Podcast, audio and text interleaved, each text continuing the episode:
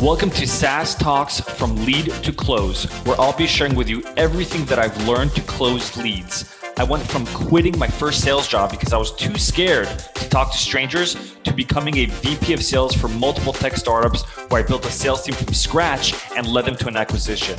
I'll teach you how to schedule more demos on your calendars, close at least 50% of your demos, and build a pipeline large enough so you're always hitting quota. If you're looking to scale, then turn the volume up.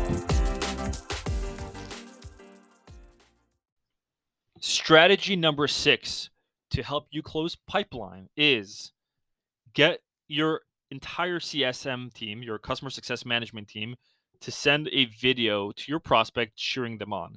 And I've actually seen this tactic done by Grant Cardone. And I know some people have their reservations around Grant Cardone, but one thing is for sure is that it's some stuff is working for them.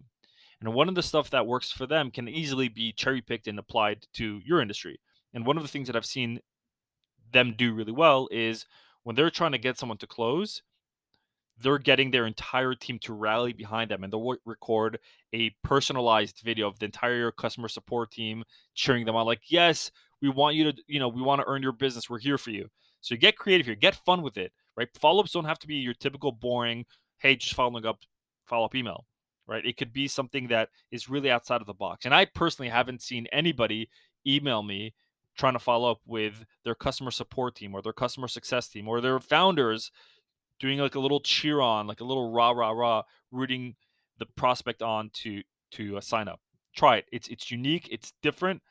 If you were to ask me, hey, Moore, have you tried this? I have tried it. It's worked. I haven't tried it enough times because you have to get your entire team to back you up to do this every time. But these are different ace cards.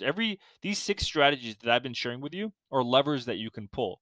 Now they're creative levers, and so you want to use them in the right time, in the right space, the right people. You want to take that into consideration, but you want to be creative.